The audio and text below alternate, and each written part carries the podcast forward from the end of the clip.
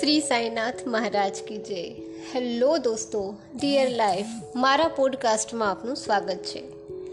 Attitude is everything attitude બદલો, જીવન બદલો, જેમના લેખક છે જેફ કેલર તમારી જાતને સફળ થતી કલ્પો. એક ટેલિવિઝન ઇન્ટરવ્યૂમાં પશ્ચિમની જાણીતી ગાયિકા સલીન ડિયોનને જ્યારે પૂછવામાં આવ્યું કે કરિયરની શરૂઆતમાં શું તેણે કલ્પના પણ કરી હતી કે તેની લાખો રેકોર્ડ વેચાશે અને દર અઠવાડિયે હજારો લોકોની સામે એ ગાતી થશે? સલીને અત્યંત શાંતિથી ઉત્તર આપ્યો, મને આ બધામાં બિલકુલ આશ્ચર્ય નહોતું થયું, કારણ કે હું પાંચ વર્ષની હતી ત્યારથી આવું જ બનવાની કલ્પના કરી રહી હતી. સલીન અભિમાન નહોતી કરતી આવી અસાધારણ સફળતા મેળવવા માટે તેણે વર્ષો સુધી મહેનત કરી હતી. એની સફળતાનું એક કારણ કદાચ એ પણ હશે કે બહુ નાની ઉંમરથી પોતાના ભવિષ્યનું એક પાવરફુલ ચિત્ર એ જોવા લાગી હતી.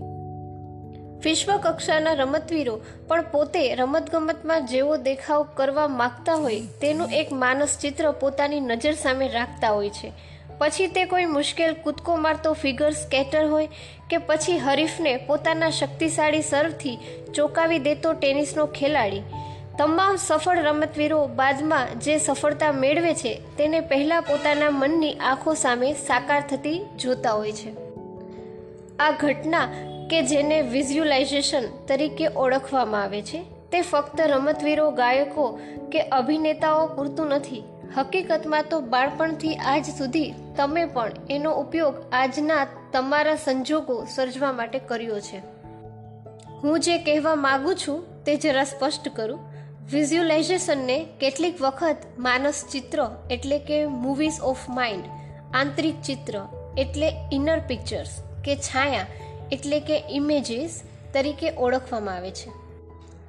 આપણા સંબંધો, આપણી કેરિયર આપણે મેળવવા ઈચ્છતા હોઈએ તે ધન, આ બધા માટે આપણે આપણા મનમાં કેટલાક ચિત્રો ઉપસાવતા હોઈએ છીએ. બાળપણથી જ ઘડાતા માનસ ચિત્રો. આ ચિત્રો ક્યાંથી આવે છે? આપણા જીવનની શરૂઆતથી જ. જો યુવાનીમાં આપણી કોઈ બાબતમાં ટીકા થઈ હોય કે આપણે નક્કામાં છીએ એવી કોઈ આપણામાં ફિલિંગ પેદા કરી હોય, તો આવી ઘટનાઓ ચિત્ર રૂપે આપણા કોન્શિયન્સ અને સબકોન્શિયસ માઇન્ડ પર કાયમી ધોરણે અંકાઈ જતી હોય છે. પછી આપણી આ ઇમેજ સાથે બંધ બેસે તેવા સંજોગો આપણે જીવનમાં ઊભા કરીએ છીએ. દાખલા તરીકે, પ્રાથમિક શાળાના અભ્યાસ દરમિયાન કોઈ શિક્ષકે તમારી ટીકા કરી હોય અને આખા વર્ગની સામે તમે પોતાની જાતને અપમાનિત થતી અનુભવી હોય એવું બને, ભવિષ્યમાં ક્યાંક તમારો અભિપ્રાય આપવાનો થાય ત્યારે બોલવાની જરૂર હોવા છતાં તમે ચૂપ રહો, અભિપ્રાય ન આપો એમ બને. કારણ કે સબકોન્શિયસ કે કોન્શિયસ માઇન્ડના લેવલે તમે તમારો પહેલો અનુભવ યાદ કરો છો. જ્યારે તમને ખૂબ જ નાનમ લાગી હોય પેલું વર્ષો જૂનું ચિત્ર તમારા વર્તમાન જીવનમાં પણ ઊંડી અસર પેદા કરે છે. એટલે આમ બને છે.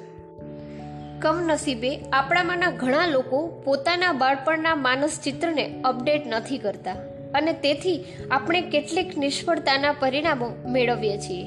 આમ ન થાય તે માટે કેટલીક ટેકનિક્સ અહીં આપું છું, જે જીવનના તમામ ક્ષેત્રમાં ચમત્કારિક પરિવર્તન લાવી શકે તેવી છે.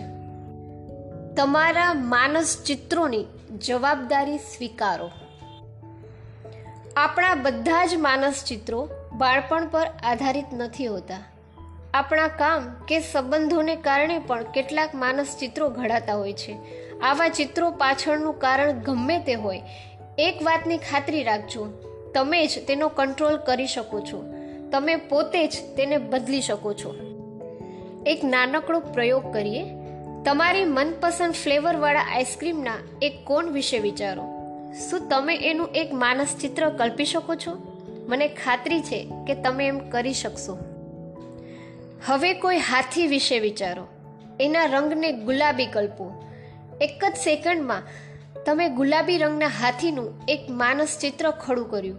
હવે ફરીથી તમારી મનપસંદ ફ્લેવરના આઈસ્ક્રીમનું માનસ ચિત્ર ખડું કરવા કોશિશ કરો. તમે એમ કરી શકશો? ચોક્કસ. હું શું કહેવા માગું છું એ તમને સમજાયું?